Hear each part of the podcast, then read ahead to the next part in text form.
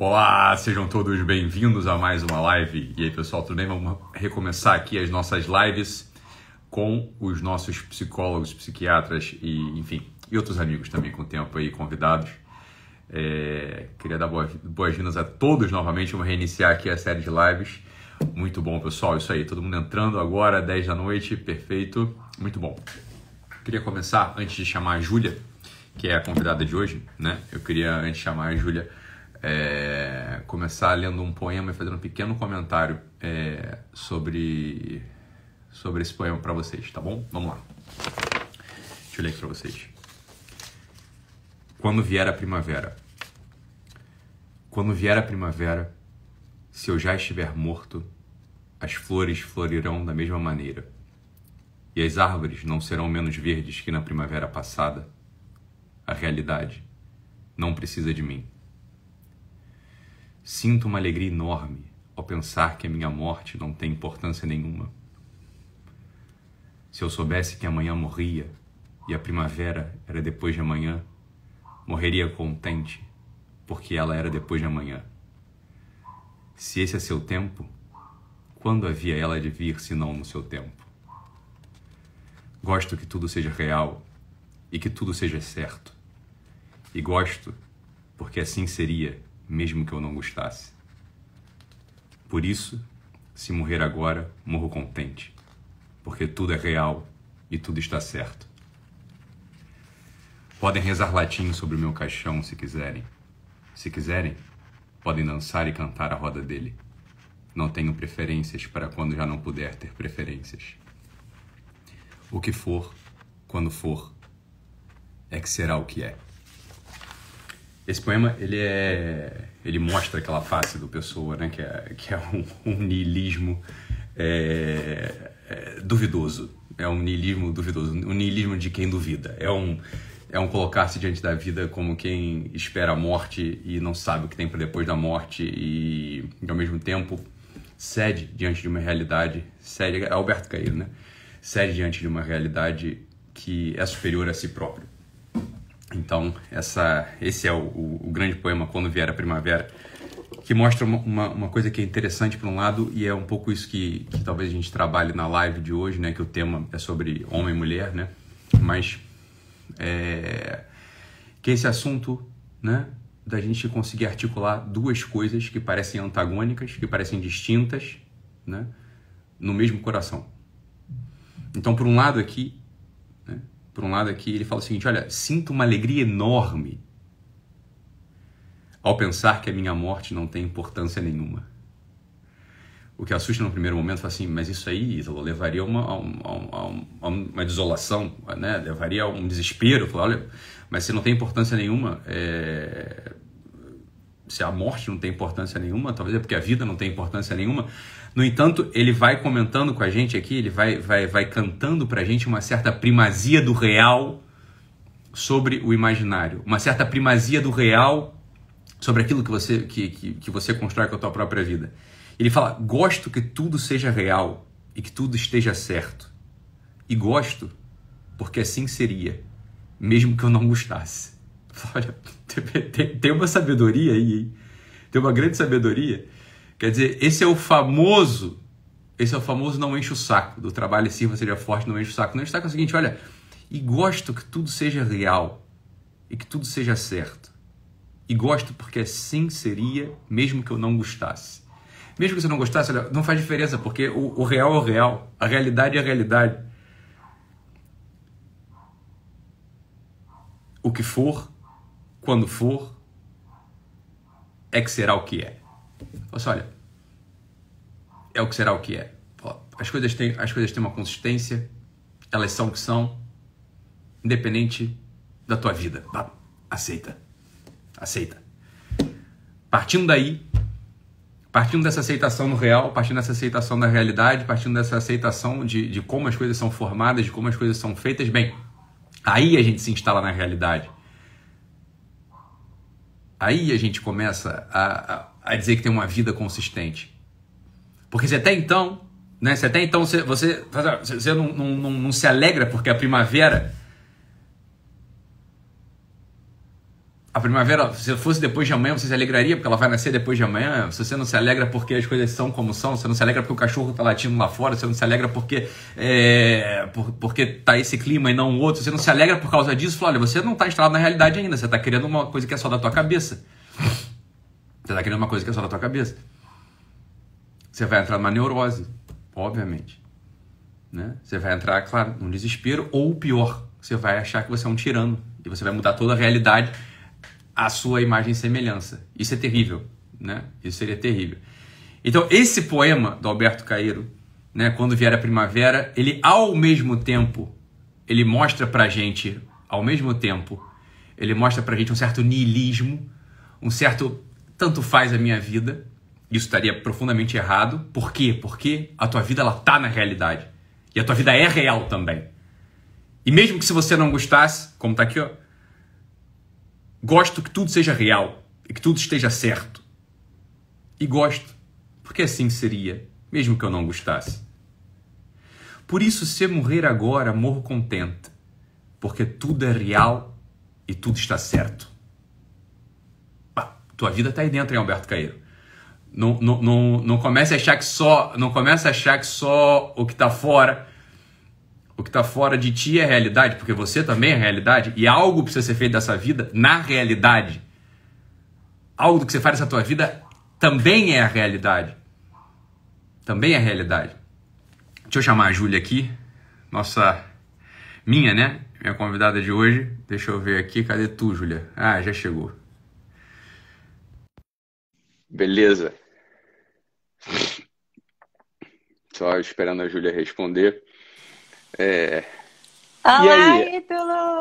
Quanto Tudo tempo? Bom? Tudo bem? Que bom ter você aqui com a gente. E aí? Beleza? Poxa, beleza. A alegria é toda minha. Que saudade de falar com você, participar dos cursos, lhe ver pessoalmente, Ítalo. Tudo é, jóia? A gente tá impedido aí, né? Eu tô com saudade também de todo mundo, né? A gente tinha uma, uma agenda cheia pra caramba esse ano, mas não vai dar pra cancelar tudo, fazer o quê? Né? É isso aí. Ah, João, o pessoal ficou feliz de saber que a gente ia fazer live hoje, hein? O pessoal tá é tá verdade. Aí. O pessoal tá animado. Olha aí, a Joline, todo mundo. Uhum. Um abraço. Abraço Beleza. grande aí pra todo mundo. Olha, um abraço pro Guerrilha Way aqui de Fortaleza. O pessoal ficou super tem o pessoal, animado com Exata, é. Tem, tem um grupo forte aí de Fortaleza também. Muito bom, muito sim, bom, Júlia. Que sim. bom ter você aqui. Maravilha. Poxa. Qual que é a proposta de hoje? Fala aí. Você mandou então, uma proposta de tema? Eu achei ótimo. É. Achei ótimo, né? Então, Ítalo, é, não sei se você está sabendo, nós temos muitos motivos para comemorar. Eu tive meu primeiro bebê, o Tomás, está com 23 dias. Estou no puerpério, tá dormindo. Tá bom, se precisar sair, se precisar qualquer coisa, você fala aí, Julia, não tem problema. Pois é. Tem que ser feito aí. Parabéns, muito bom. Muito obrigada, bom. muito obrigada. Tem que acender um charuto mesmo para celebrar esse momento. É isso aí. Muito Mas, bom. assim, é, associando a essa experiência que eu estou vivendo, o que a gente vai experimentando também dentro do consultório, eu achei muito válido o tema da mulher no século XXI. Na verdade, essa ideia surgiu a partir Sim. do livro do Julian Marias, né, A Mulher Sim. no Século XX, foi publicado em 1980. E o que eu gostei demais nessa pensando sobre esse tema é que foi justamente o olhar do Julian Marias sobre o ser mulher, o ser homem, Sim. essa percepção que ele tem, essa compreensão e descrição que ele fez do ser mulher. Porque no início do livro, né, vamos lá, só para introduzir o pessoal. No início desse livro, ele vai trazendo uma compreensão histórica, a mulher como um ser histórico, né, que é ela mesma, mas também sua circunstância e, portanto, como as circunstâncias históricas vão se modificando, a mulher também vai se apresentando de uma forma diferente, de modos diferentes ao longo da história, ao longo do tempo. Por outro lado, a mulher não é só transformação, ela não é só mudança, né? Existe também algo aí que permanece ao longo do tempo.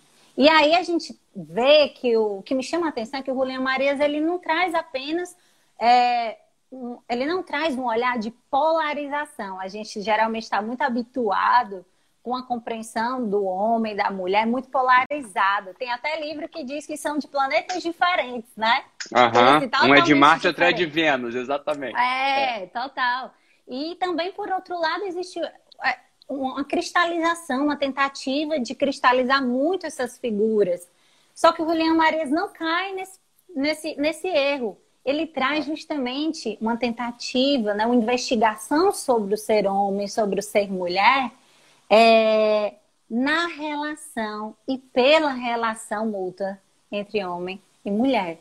É uma maneira bem diferente de apresentar os dois, não é mesmo? O que, que eu acho, Julia? Então, é... isso aí veio um pouco também na, no esteio dessa semana, ou na semana passada, sei lá. Até Sim. no Pânico comentaram disso, acho que eu fui chamado lá por causa desse assunto. Deu uma, um trelelé aqui do meu, do meu Instagram.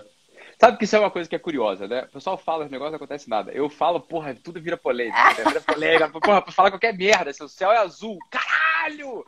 Psiquiatra, uma vista, bolsonarista, não sei o quê, taxista, falou que o céu é azul. Porra, é, costuma ser. Assim. Aí bate a foto bem naquele pôr do sol, né? Quando tá laranja, assim. Não é azul, tá vendo? É laranja, porra, é laranja, isso aqui. É, é, assim, é como o pessoal Causando, trata as coisas hein? que eu falo. É tudo como se fosse tudo para causar. Fala, tem coisas que são muito óbvias. Uma delas é essa aí, né? O que, que eu tava dizendo? Eu tava dizendo exata, exatamente, exatamente a merda que eu tava dizendo. Eu tava falando exatamente isso. Falei, olha, o pessoal tá falando dessa porra de diferença entre homem e mulher, diferença entre homem e mulher, diferença entre homem e mulher. Para com isso. Tem uma coisa que permanece. Né? Eu tava falando uma coisa assim, olha, calma. Para a gente começar a poder tratar desse assunto, né, de diferença entre homem e mulher, a gente tem que primeiro investigar o seguinte: que picas é o ser humano? Que picas é o ser humano? Né? Porque o pessoal já começa investigando, e o Julián Marias obviamente não cai nessa, nessa tolice, né? começa já investigando a diferença entre um e outro. Mas o que é ser homem e o que é ser mulher? Olha, é muito legal essa, essa, essa conversa. Essa conversa é maravilhosa. Para um tempo no qual e aí tá, eu achei o, a provocação, a mulher do século XXI provocando com a mulher do século XX do Julián Maria. Passaram, passou-se já quase um século, hein, Julián? Do teu é. exagero da parte, mas ó, quase meio século, hein, desde a publicação do teu livro. Então talvez a gente precise rever certas coisas para a gente poder ser honesto com a própria com a, com a, própria metodologia do autor. O próprio autor diz, olha, cada século traz consigo uma característica e, uma, e um chamado. E a gente responde a esse chamado dependendo do momento histórico, é, sob certos aspectos. Sobre outros aspectos, algo permanece. Pô, então vamos lá. Então vamos lá, olha só. Década de 80, o livro foi publicado. Mas o Julián Marias é um autor formado, sobretudo o seu grande livro, né, o grande livro do Julián Marias foi publicado em 1970, 10 anos antes. Né, em 1970 foi publicado o grande livro dele, do qual deriva toda a sua filosofia né, e a sua percepção filosófica. Na verdade, sua contribuição original, que é a estrutura empírica da vida humana, está no livro Antropologia e Metafísica, Sim. que é de 1970. Tá? Então ele tem ali uma, uma, uma coisa bem interessante, na qual ele fala assim, olha, para você entender o homem, você tem que entender o homem como narrativa. É o homem inserido na realidade, contando uma história. Tá? Isso é a estrutura empírica da vida humana. Então existe um homem abstrato, do qual falava Boécio, por exemplo. Anaximandros Máximos Boécio, Boécio definia o homem, ou a pessoa, mais precisamente, como indivíduo substância racionalis natura, substância individual de natureza racional. Isso era a definição do Boécio. O Julian Marias ele vai um pouco além, ele fala assim, olha, a pessoa não é só isso. A pessoa não é só um, uma substância individual com uma natureza racional. Se você olha para uma pessoa assim, você não vai ter compreensão de nada uhum. é, do que aparece para a gente no consultório. Né? Se aparece uma pessoa no consultório, Justamente. se aparece uma pessoa na tua frente no consultório, Boécio, qual é a tua definição? Você não responde porra nenhuma, você não resolve nada. Agora, uhum. você tem que olhar para o homem, essa é a proposta do Julian Marias, você tem que olhar para o homem empiricamente, ou seja, ele com as coisas. E ele fala, essa frase é justamente dele: o homem com as coisas. Só que as coisas, algumas permanecem, outras mudam. Não é? Quer dizer, é. década de 70, publicação desse livro, Antropologia e Metafísica. Tá? Ele é formado, ele é formado por um autor que é de uma geração ainda anterior. É formado por um filósofo que é de uma geração ainda anterior. Então veja, aquele mundo do Julián Marias Uhum. Aquele mundo do Julián Marias não é o nosso mundo. Já mudou, né? Muita Já mudou. Coisa. Já mudou. E a gente vê até Aqui, pelo livro, né? Aquilo que ele Pelo fala, livro, assim, aquele mundo do Julián Marias já não é mais o nosso mundo. A gente precisa, para a gente poder ser honesto com o autor, a gente precisa investigar a primeira coisa é a seguinte, falar, olha, é... porra, existiu uma certa concepção do que era o homem ali na década de 20, de 30, que não estava posto em xeque ainda. Com a evolução histórica, com a entrada da psicanálise cultural, né? com a entrada do marxismo cultural, com a entrada da escola de Frankfurt, com o desconstrucionismo, existe uma, uma certa dúvida sobre a metafísica. Uma dúvida sobre a metafísica.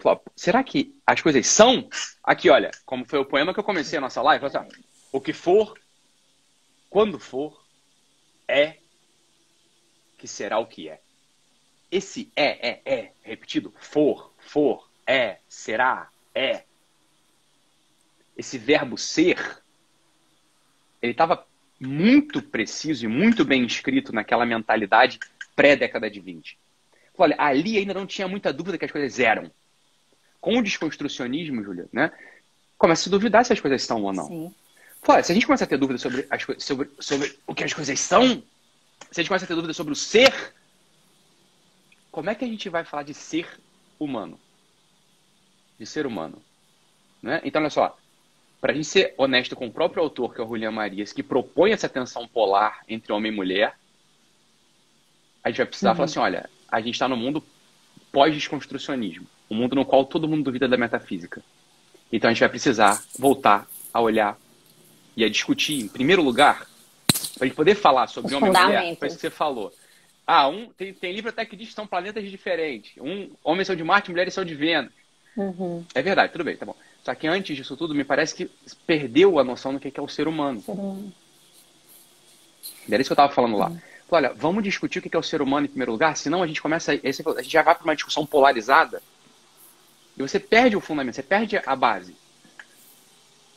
Quando a gente é. fala que, que você perde a base, talvez o professor ou o autor, assim, uma pessoa que tem o domínio filosófico, ela não tenha dúvida mas o grande público, o respeitável público para quem a gente se comunica, não sabe mais o que é um ser humano.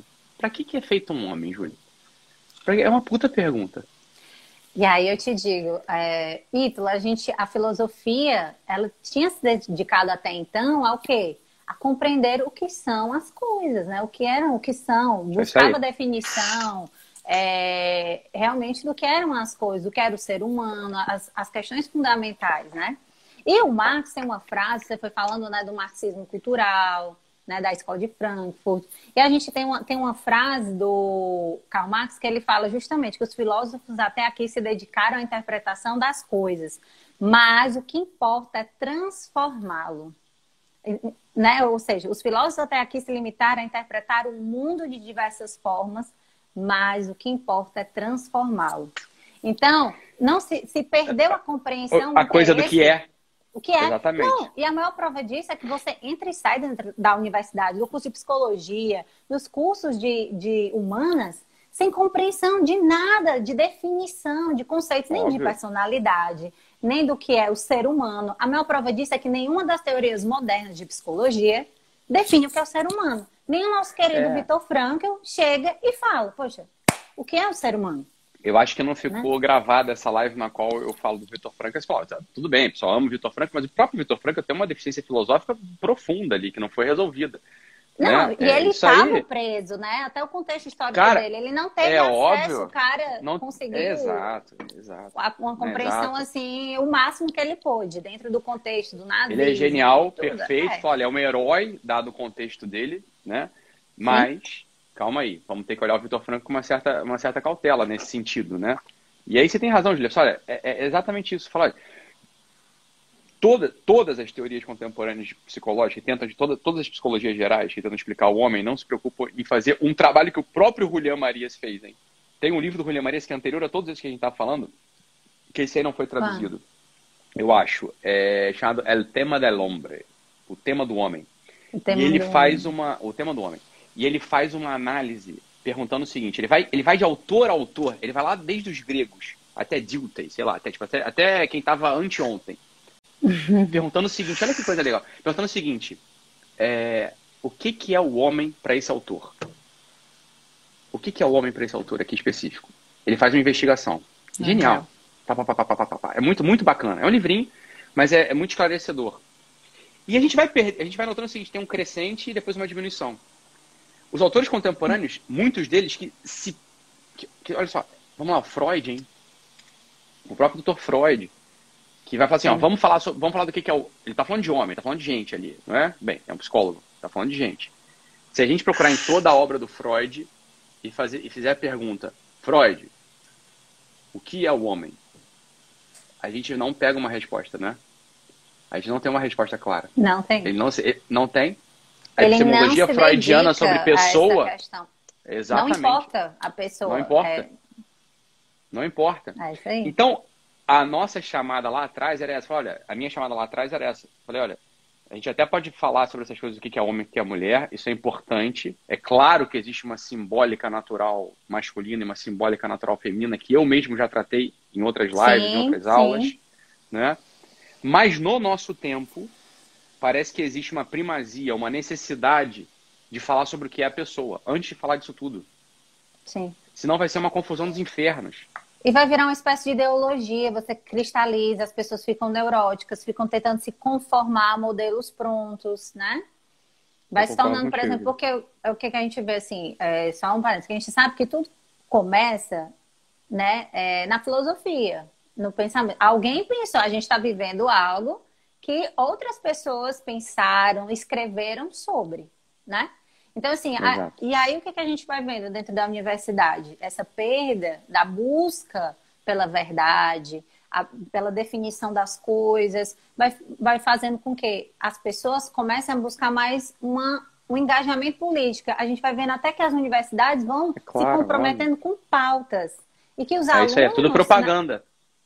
E aí a gente tem uma perda enorme. Nossa, Ítalo, eu lembro que tinha uma questão fundamental que no primeiro semestre da faculdade se levantou, que era sobre religião, sobre a busca do homem por Deus. E aí eu lembro que eu fiquei responsável pelas cinco, como é que se diz? Cinco provas, digamos assim, cinco, cinco provas da existência de Deus São Tomás de Aquino. São Tomás de Aquino. E aí, eu falando, e o professor de filosofia, pouco assim, lixando pela busca da verdade, ele pegou e disse assim, eu trazendo, ele não argumentava, não debatia, ninguém tinha resposta, ele dizia assim, é, ah, Todo mundo sabe que Jesus Cristo teve um caso com Maria Madalena. Cá, começou a palhaçada.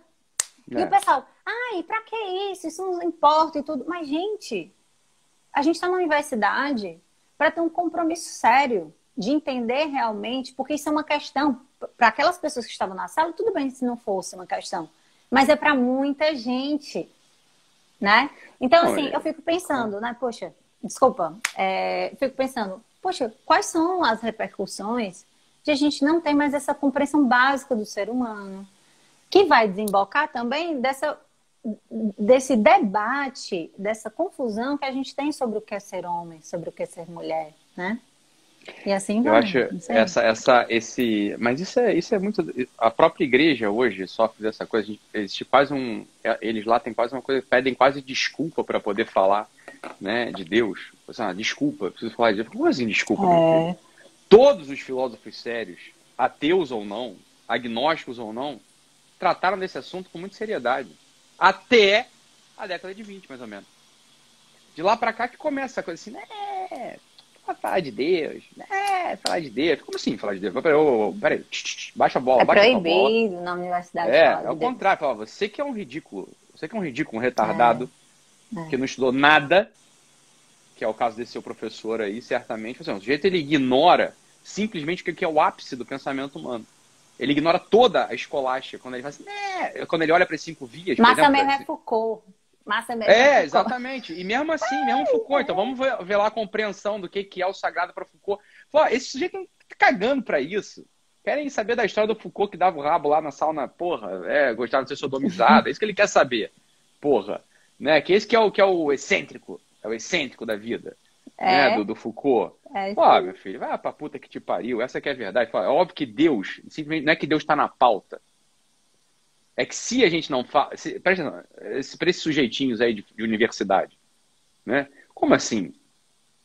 Não é que Deus. Vamos botar Deus na pauta. Vai pra puta que te pariu que eu tô soberbo, meu filho. Deus é a própria circunstância da existência, da pauta, meu filho.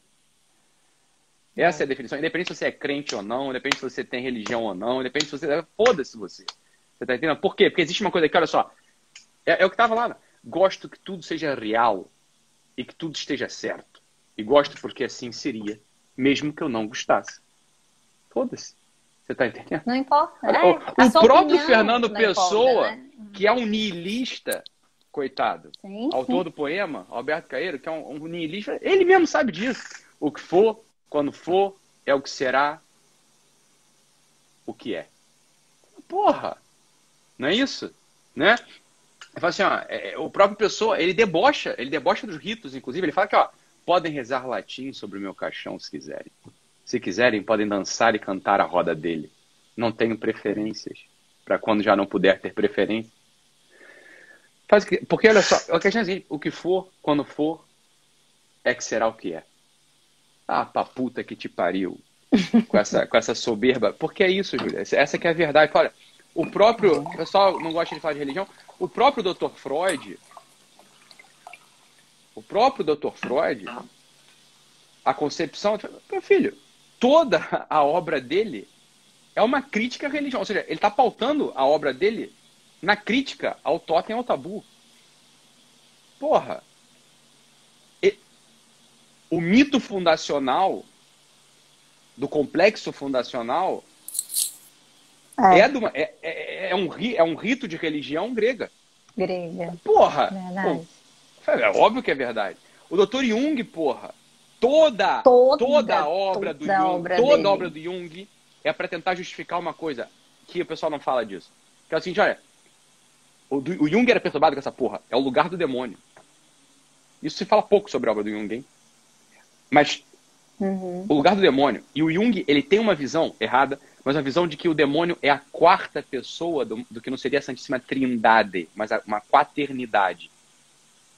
E ele tenta encaixar toda a psicologia dele, toda a psicologia dele, para poder ver um arquétipo fundamental final. Como se o demônio e Deus fossem o mesmo. Tá? Então, uhum. se, você não, se o sujeito não tem essa compreensão, não entendeu Jung. O sujeito não tem a compreensão dos astros, não tem a compreensão do tarô, não tem a compreensão do, do, do, do que, que é o totem, do que, que é o tabu católico. É, não vai compreender Freud, porra.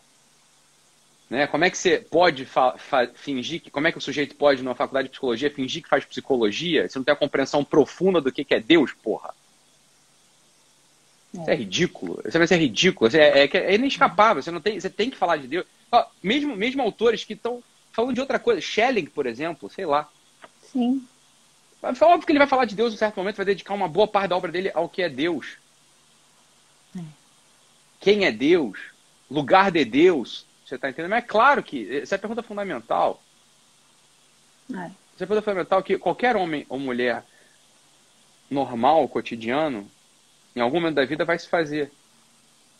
E se não é se faz, hoje em dia, Júlia, desculpa, te, desculpa. Não, que é isso. Se não se faz hoje em dia, é porque teve essa. Isso que, isso que você estava falando no início, que a gente estava falando, que é a perda da metafísica. Né? É a perda da metafísica. Fala, olha, aquela noção do ser, que é o que você estava dizendo, para que, que se presta a filosofia? Para estudar as, o que, que as coisas são. Então, a noção do é, a noção do é, é, verbo ser, ser, ser em ato puro, verbo, essa noção estava presente. Agora, isso hoje em dia, claro, está muito decomposto. Mas isso é hoje em dia, porra. O pessoal não sabe. Isso é uma resposta a algo. Uhum. Né? Isso é uma resposta a algo. Cara, e é um nível, assim, se a gente parar para pensar nesse tempo de hoje, né? Um nível, como você fala, de soberba enorme, porque você desconsidera tudo do passado, o importante é o futuro. Então, em nome desse futuro, se, vale tudo, né? E a ciência moderna, eu fico impressionada como a ciência moderna foi a ciência, de modo geral, que a gente vê hoje, ela incorporou essa, essa mentalidade, esse progressismo, né, digamos assim. Perfeito. É, de, de tal modo que se perdeu, se perdeu a, a questão da essência das coisas. Se você parar para pensar, isso é muito grave para a nossa formação como psicólogos. Isso uhum. é muito grave, porque Óbvio a nossa é. formação ela está completamente distante, distante da vida real das pessoas, da, do homem real, da mulher real, que tem seus dilemas, seus dramas, seus sofrimentos, né? E, e aí a gente vai vendo as pessoas adoecendo, sem dúvida, e mais do que isso, a impotência, a incapacidade que a psicologia, como ela se constitui hoje, tem para lidar com as questões existenciais das pessoas. A gente, né? a gente lá atrás, numa conversa que a gente teve, né, Julia? Lá atrás, a gente falava disso, né? Do, do, A gente tá falando. a, se você pegar uma linha de psicologia só, dificilmente a gente vai dar resposta para alguma coisa que preste, né? É, a gente vai dar resposta para alguma coisa que preste. A gente, precisa de, a gente precisa de várias linhas de psicologia. Isso para não dizer que precisa da filosofia. Isso para não dizer que precisa da filosofia real. Isso para não dizer que precisa da filosofia concreta. Isso para não dizer que precisa da filosofia clássica, tradicional, da antropologia. Para poder começar, é para estar tá mais ou menos próximo do homem e da mulher que entram pelo nosso, pela porta, pelos umbrais do nosso consultório. Tá. Né? Porque se a gente está preso a uma única linha, ou uma coisa acadêmica, a gente não está entendendo porra nenhuma uhum. daquela pessoa, mas isso é uma maluquice sem fim.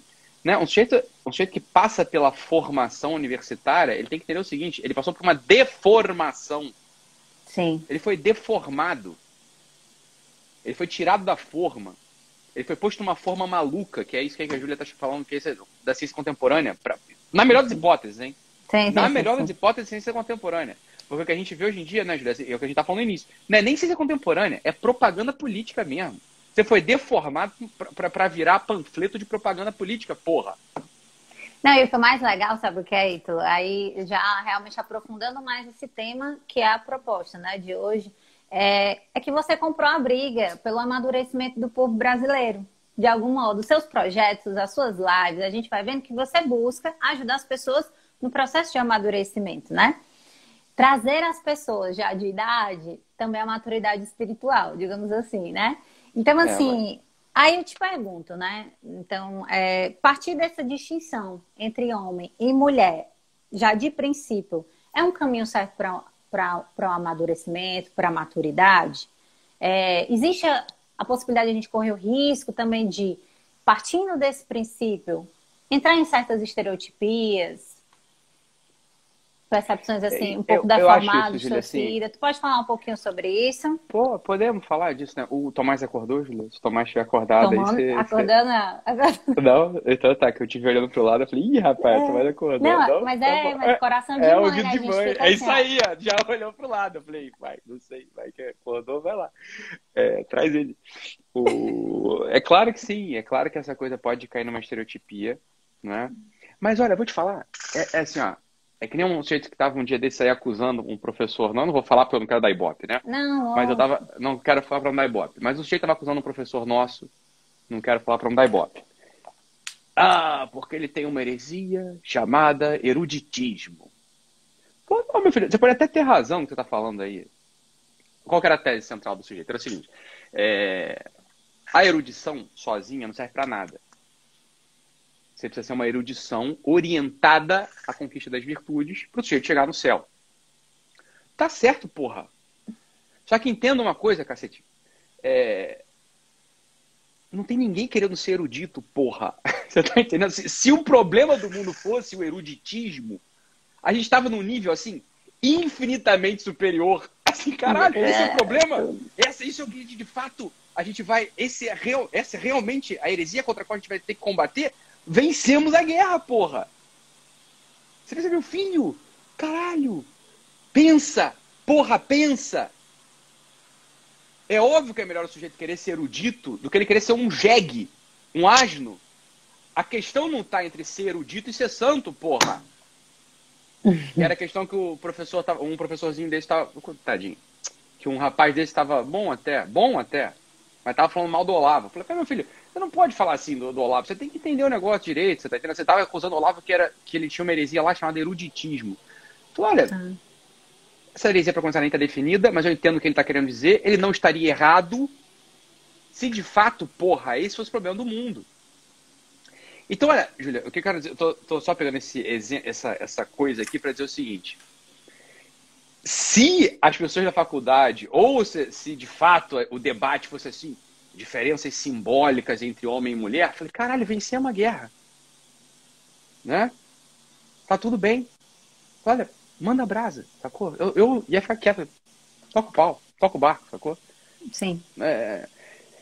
Só que o debate é tão, é tão, é tão, é tão, é tão menor, não é? Falei, não tem ninguém discutindo isso para começar.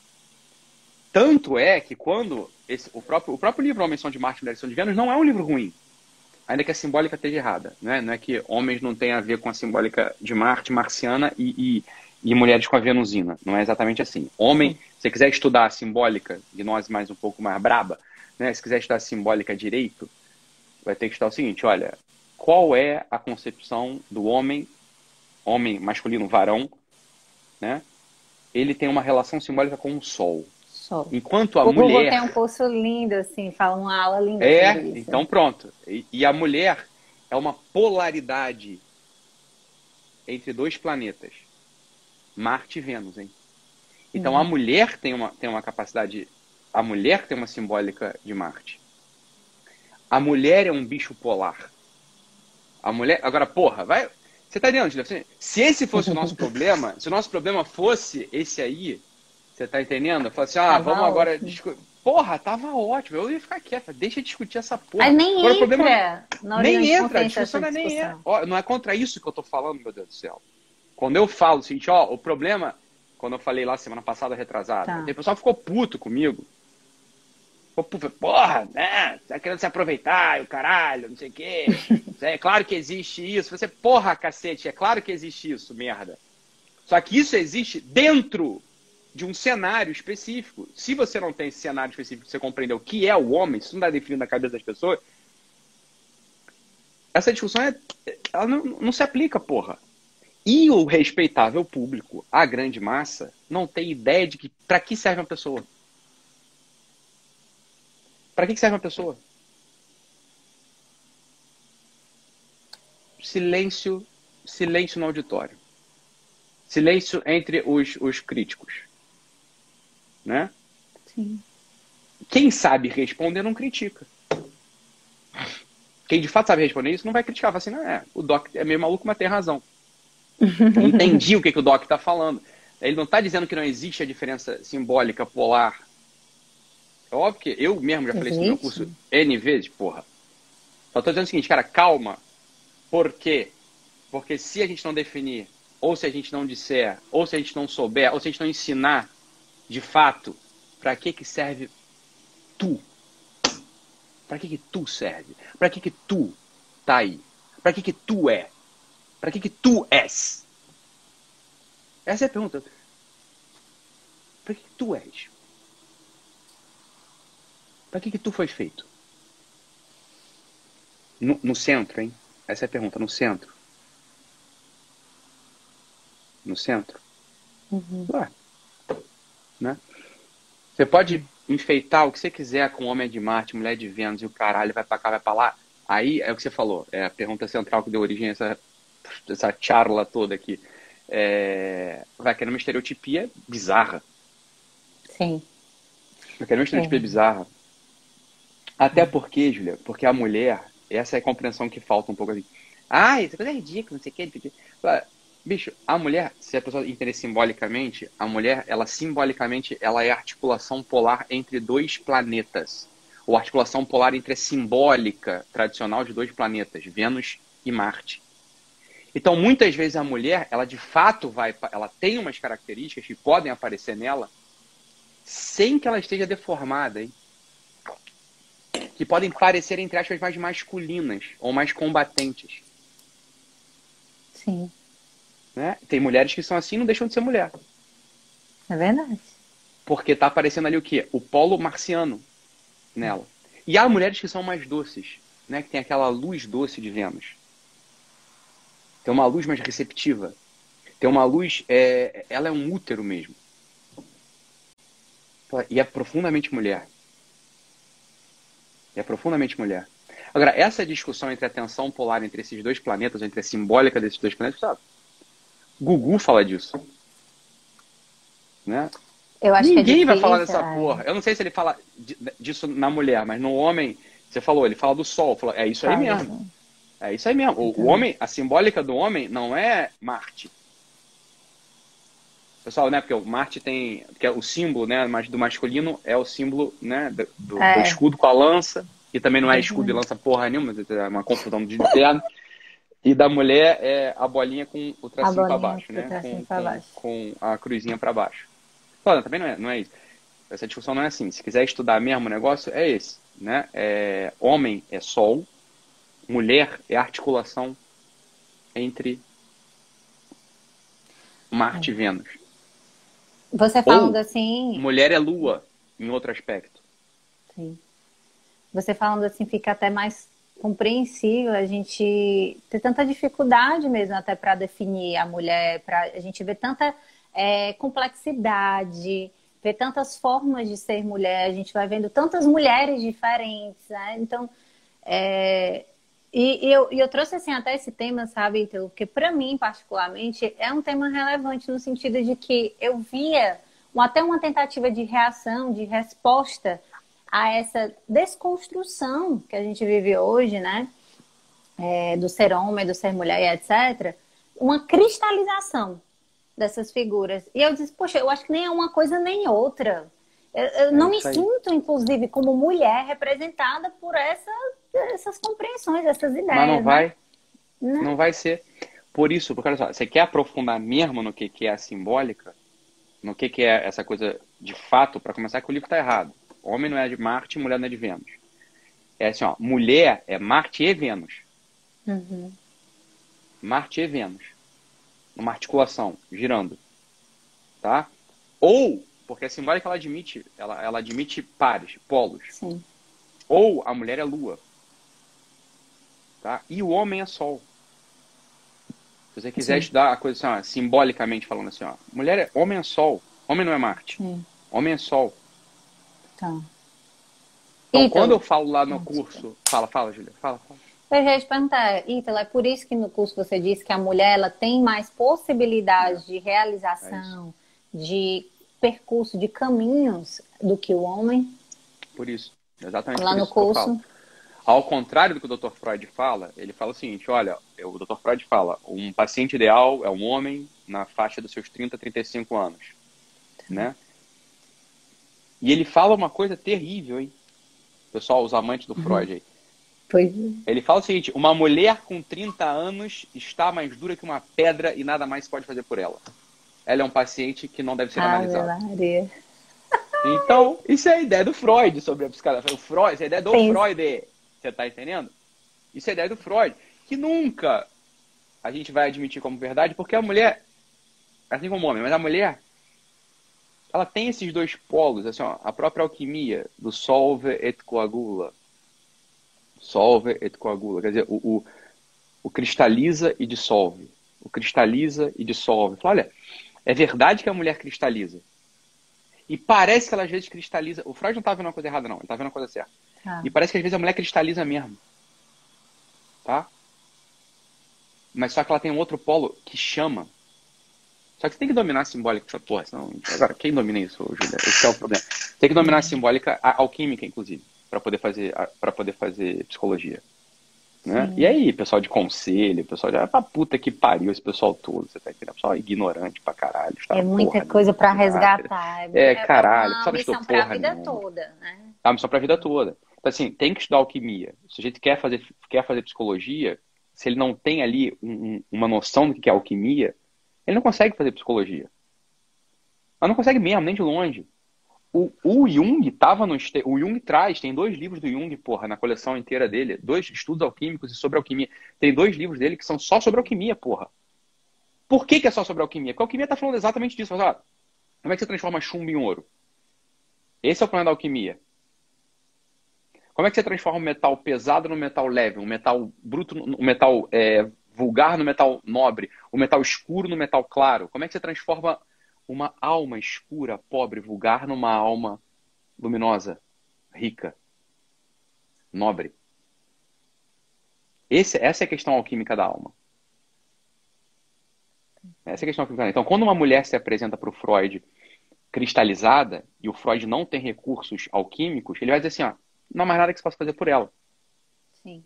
Não há mais nada que se possa fazer por ela. Então, meu filho, o problema é o seguinte: a mulher é lua, é como a lua, hein? E a lua, ela tem. A lua, ela, ela vai desde. E por isso a prata é o símbolo da lua. Hein? A prata é o símbolo da lua. E é por isso que eu gosto de. de a minha cruz é de prata. A prata é o símbolo da lua. Assim como o ouro é o símbolo do sol. Né? Então a prata, ela vai desde. E é isso que o Freud estava vendo, ele não estava errado. A prata, quando ela fica muito em contato com, com a nossa pele, né? ela fica. Oxida, ela fica como o chumbo. Ela fica preta. Escurecida, preta. Escurecida. Só que a prata, quando ela passa por um processo alquímico de limpeza, ela fica, às vezes, mais brilhante que o ouro. Ela fica clara. Ela brilha mais do que o ouro. Não é? Então, a, a lua, assim como a prata, assim como a mulher, ela tem uma, um, um range, ela tem, ela tem uma amplitude de possibilidade maior. Desde uma cristalização muito dura, que às vezes a vida leva a pessoa a isso, óbvio, né? Que nunca é uma cristalização permanente, porra. É isso que o Freud, quando ele fala, é óbvio, ele estava um pouco irritado, devia estar de saco cheio, devia ter visto. Mas assim, ó, é... o Freud não era ignorante. Se a gente. Mas ele falou, ele falou isso. Ele falou isso, hein, que eu estou dizendo aqui. Uhum. Pô, pô, pô, pô, calma, Freud. Você está esquecendo de todo o conhecimento humano. Isso é só olhar para uma mulher. Você pega uma mulher que muitas vezes está cristalizada mesmo, está endurecida pela vida, porque foi traída, porque foi abandonada, porque é mãe solteira, porque, porque precisou assumir a polaridade uhum. não masculina. E aí que uma resposta. Quando eu dou as minhas respostas nos, nos stories hoje, o pessoal acha assim: ah, o Doc tá falando qualquer coisa porque é engraçadinho. Não, não. Uma mulher escreveu assim: no Dia dos Pais, que foi agora domingo passado, retrasado, domingo passado, né? Falei assim, ah, hoje é dia também das mães solteiras. Eu falei, não, dia das mães solteiras é só, é só em maio mesmo. Hahaha, que resposta. Não, não, não tem hahaha. Isso aqui eu tô, tô, tô dentro da antropologia profunda. Eu tô dentro da antropologia profunda. Isso aqui não, não é uma resposta vulgar. Não, nunca entendo a minha resposta nos histórias como algo vulgar. Apesar de muitas vezes parecer. Vulgar para começar é você. É quem tá me lendo. Vamos botar isso, vamos botar os pingos nos is aqui. Tá? Uhum. É claro que não. O que, que aconteceu?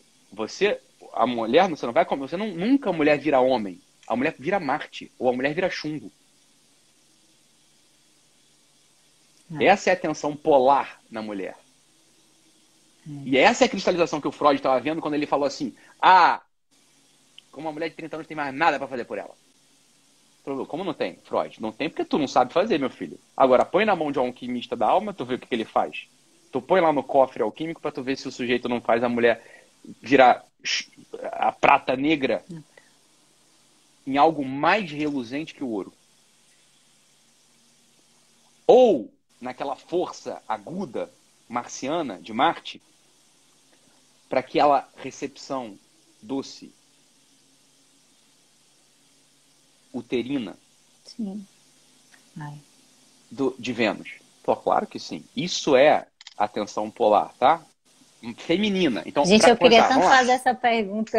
Desde o curso eu queria fazer essa pergunta é justamente é das exato. possibilidades. Quando você fala agora, é verdade. É verdade, né? Eu acho que muita gente gostaria de entender realmente melhor isso. Dessa, dessa complexidade, desse olhar que você está falando, justamente da mulher, de, de, de é desse, dessa transformação, desse horizonte de possibilidades mais amplo e realmente. A mulher tem uma responsabilidade de realização, inclusive, de ser, de estar mais amplo que o homem. Né? Tá. É, por isso, às vezes, é mais dolorido, por isso, às vezes, é, parece mais difícil, hum. por isso, às vezes, parece, ao mesmo tempo, mais frágil e, ao mesmo tempo, mais poderoso. A mulher, hum. é, ela é mais complexa mesmo, nesse sentido. Neste sentido, não em outros. Né? O pessoal fala assim, ah, a mulher, ela... Fala, fala, Júlia. Não, pode falar outro símbolo fundamental do que é a mulher, né? Se a gente for pegar assim, eu estou falando da simbólica natural aqui. Se a gente uhum. pegar uma, a simbólica da tradição da nossa civilização, né? O homem ele aparece a partir de dois elementos: terra, água, água. né? Que é o barro e ar, que é o sopro. O sopro da vida. É o sopro da vida, que Deus infunde nas narinas. Esse é o homem, Adão. A mulher, ela não vem do mesmo lugar. ela, a mulher não é feita de, de, de terra e vento. A mulher é feita de carne e osso. A mulher é diferente. A mulher é diferente, ela é mais complexa mesmo, nesse sentido. Tu vai assim, ah, a mulher tem um sexto sentido, tem uma intuição. Você pode. Aí começa as estereotipias. Chama, você entenda o que, chame que você tá... do que você é, quer. Se você quer. Você Agora, então é o seguinte, homem, o homem é feito simbolicamente, se você quer entender melhor um homem, o homem é, é, é terra e vento mesmo. É lama e vento. Mulher é carne e osso. Mulher é sangue, é calor. Talvez seja aquele elemento faltante. São os quatro elementos, né? Terra, fogo, ar e água. Yeah. Não é isso? Terra, fogo, ar e água. O homem é feito simbolicamente, o homem varão é feito Sim. simbolicamente de terra, água, que faz a lama, yeah. e ar, o pneuma. E a mulher vem do calor. A mulher é tirada, a mulher é a costela, ao lado do coração, não é isso? É tirada uhum. de uma uhum. costela. Sim. A mulher é o, é, o, é o fogo, por assim dizer.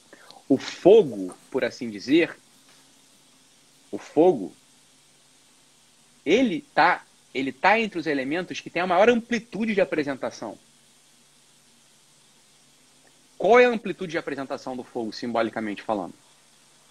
Vai desde o raio ou a faísca, e olha só, na própria, o próprio raio, o próprio trovão, ou a faísca, ou a simples faísca de um isqueiro, hum. é fogo. É material ígneo. Tá. Passa pela chama, pela labareda, que queima, né? Que dá brilho, mas que ao mesmo tempo não é controlável, até a brasa, que acolhe, aquece, assa? Nutre, uhum. portanto. Então, a mulher. Vó, isso está conectado com a simbólica natural. Eu estou falando de uma simbólica aqui e agora, nesse preciso momento. Eu estou falando de uma simbólica tradicional é, que está dentro de uma tradição mística. E antes eu estava falando de uma simbólica puramente natural. Olha, tá tudo conectado. Hum. Tá tudo conectado. Né? Então por isso que às vezes você vai ver. A, né, a mulher ela tem esse, esse range de, de para um lado. Uhum. Né, esse, essa amplitude, amplitude. para um lado. É. E parece uma complexidade. Mas talvez. É, fala, fala. você falando assim, é, para mim, depois que eu tive o Tomás, essa experiência de gerar, é, me fez, me faz compreender melhor o que você está falando, dessa amplitude. Né? A gente se dedica ao trabalho, uhum. se dedica a tudo, não, sendo bem concreta, né? Se dedica ao trabalho, tem uma formação semelhante aos homens, a gente estuda, trabalha, tem aquela jornada louca e tudo. Mas, assim, essa experiência essa experiência de gerar, de ser co-criadora, de você ter alguém que que nasce a partir de você. Olha, então, sinceramente, não tem nada que se compare, assim. Eu acho é que. É claro, é, é. Porque Toda vez que eu falo disso, eu me emociono. Toda vez eu choro. Porque é, é tão incrível, é tão incrível.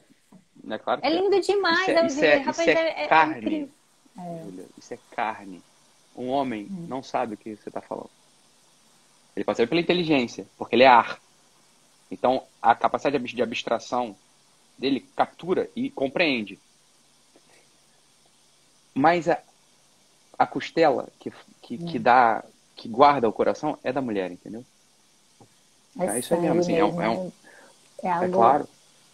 Então, nesse sentido, você, é isso aí que você está falando, Julia. Assim, a, a possibilidade de realização da mulher é mais ampla mesmo. Às vezes chega a mulher lá no nosso no consultório, que está trabalhando, não sei o que, não sei o que. Você não deixa de ser mulher por isso, porra, tá maluca? Claro. É óbvio que não. Você tá entendendo? É claro que não, a mulher não, mulher não pode trabalhar, a mulher tem que cuidar da casa. Que imbecil, quem falou isso? Vamos evocar o Julian Marias, filosofia da mulher no século XX. Que a Júlia começou a falar no início da live. Falou, olha, depende do século, hein? Esse negócio de mulher trabalhar fora não é coisa de, de ah, isso é coisa da modernidade. Como assim coisa da modernidade? A minha avó trabalhava fora. Na época da lavoura, da colheita, ela saía para vindima. Exatamente lá em Portugal. A mulher trabalhava. Só não sabe o que tá falando. Para começar, não sabe o que tá falando. Mulher sempre trabalhou fora. Sempre Trabalhar fora não é algo do homem. Ah, e trabalhar dentro é algo Sempre vender no mercado aquilo que era cultivado sempre. na família, sempre. Sempre. Agora, trabalhar dentro nunca foi do homem. Uhum. Esse é o ponto. Aí tá a gente entra na, justamente. Pronto, você teve uns stories que eu fiquei na curiosidade. Você falou ontem justamente que a mulher deve se dedicar hum. numa hierarquia às atividades, né? É, uhum. Casa, igreja, trabalho. E o homem trabalha, Sim. igreja, casa. E aí, como Sim. é isso? É, para começar, não vai dar, Sim, não vai dar pra responder, porque eu vou dar... ter que terminar a live, porque se eu, eu descobri isso, eu não sabia. Se a live me cortar sozinho, ela não fica salva. Poxa se eu encerrar antes dela terminar, aí ela fica salva. Então, quando der alguns minutinhos, um minutinho para terminar, eu vou encerrar, tá, Júlia? Só para nossa live Tranquilo. ficar salva, a gente não perder, Tranquilo. tá? Mas entenda uma coisa também. Eu botei assim, ó, quando a gente lê, e é isso que o homem contemporâneo não tem essa capacidade, né? Eu botei assim, ó, trabalho, igreja, é, casa, ou casa, igreja, trabalho. Parece que a igreja está no meio, como se fosse a segunda coisa de importância.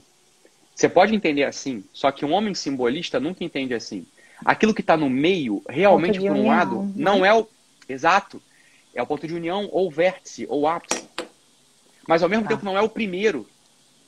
E é essa incapacidade de articular duas coisas distintas, mas que são a mesma coisa, que é um dos grandes defeitos do homem contemporâneo. Então, olha só. Ah, não, então Deus tem que estar antes de tudo. Deus tem que estar antes de tudo. Então, eu sei, meu filho, tem que estar antes de tudo sobre certo aspecto. Sobre outro aspecto, você tem que é, cuidar da tua mulher primeiro. Cuidar do teu marido primeiro. Trazer dinheiro para casa primeiro. Você está entendendo? Então, sob certo aspecto, numa, num grau da hierarquia, é óbvio que Deus está antes de tudo. Num outro grau da hierarquia, trazer comida para casa está antes de tudo. Cuidar dos filhos está antes de tudo. Sem um anular o outro, porra. Então, quando você lê no discurso, quando você, ó, trabalho, igreja. Assim, eu, você viu que eu botei igreja no centro nos dois. Foi. Exatamente. Não foi? Foi. Então, igreja é compreendido como o trabalho no templo, que aí sim, esse está em segundo lugar mesmo. O trabalho no templo, ou seja, a pastoral do dízimo, o ministério da música, o ministério da colhida, os caralho. Isso está em segundo lugar para a mulher. E está em segundo lugar para o homem também. Se essa porra está em primeiro lugar, ele é uma caricatura, é um palhaço e é uma demônia, é uma diaba. Uhum. Que está pervertendo tudo. Tá? É um fracote e uma diaba. É isso que, que, é, que é o homem e a mulher que põe a igreja nesse sentido, nesse sentido do trabalho no templo em primeiro lugar. Antes Sim. da casa ou do trabalho. Mas, sobre outro aspecto, a igreja, enquanto Deus, Cristo, a norma canônica, ela está no ápice. E por isso está no meio ali que eu coloquei. É como se fosse um triângulo. Sim. Entendeu? Sim, sim. Então, sempre a pessoa for ler, se quiser ler meus histórias direito, tem que ler assim. Você tem que entender que eu estou construindo edifício. Com abertura. Em cada né? É, eu estou construindo edifício em cada história. E cada live minha é um edifício. Tá? É, construído a partir de uma planta, uma planta baixa. Você tem que edificar, você tem que entender que eu estou vendo aquele negócio como um arquiteto vê a planta de um engenheiro. Tá, Júlia? Então, assim, por isso que eu botei igreja no centro, nos dois. Mas centro, por um lado, segundo lugar mesmo. Por outro lado, ápice. Tá? E para a mulher, é isso mesmo. Cuidado da casa, em primeiro lugar. E para o homem, trabalho, em primeiro lugar sem descuidar, os dois, sem descuidar do trabalho fora e da casa fora. Fechando o triângulo. Sim. Fechando o triângulo. Tá? Vamos precisar interromper aqui, Júlia, porque já tá dando aqui o nosso horário, tá bom? Obrigado. Foi, foi, Querido, foi ótimo. Um beijo. Nos encontramos nos Beleza. próximos cursos. Tá bom. Beleza, ó. Beijinho pro Tomás, pra todo mundo aí. Fica com Deus, tá? Valeu, tchau, tchau. Muito tchau, tchau, gente. Fica com Deus. Beijo. Tchau, tchau. Valeu.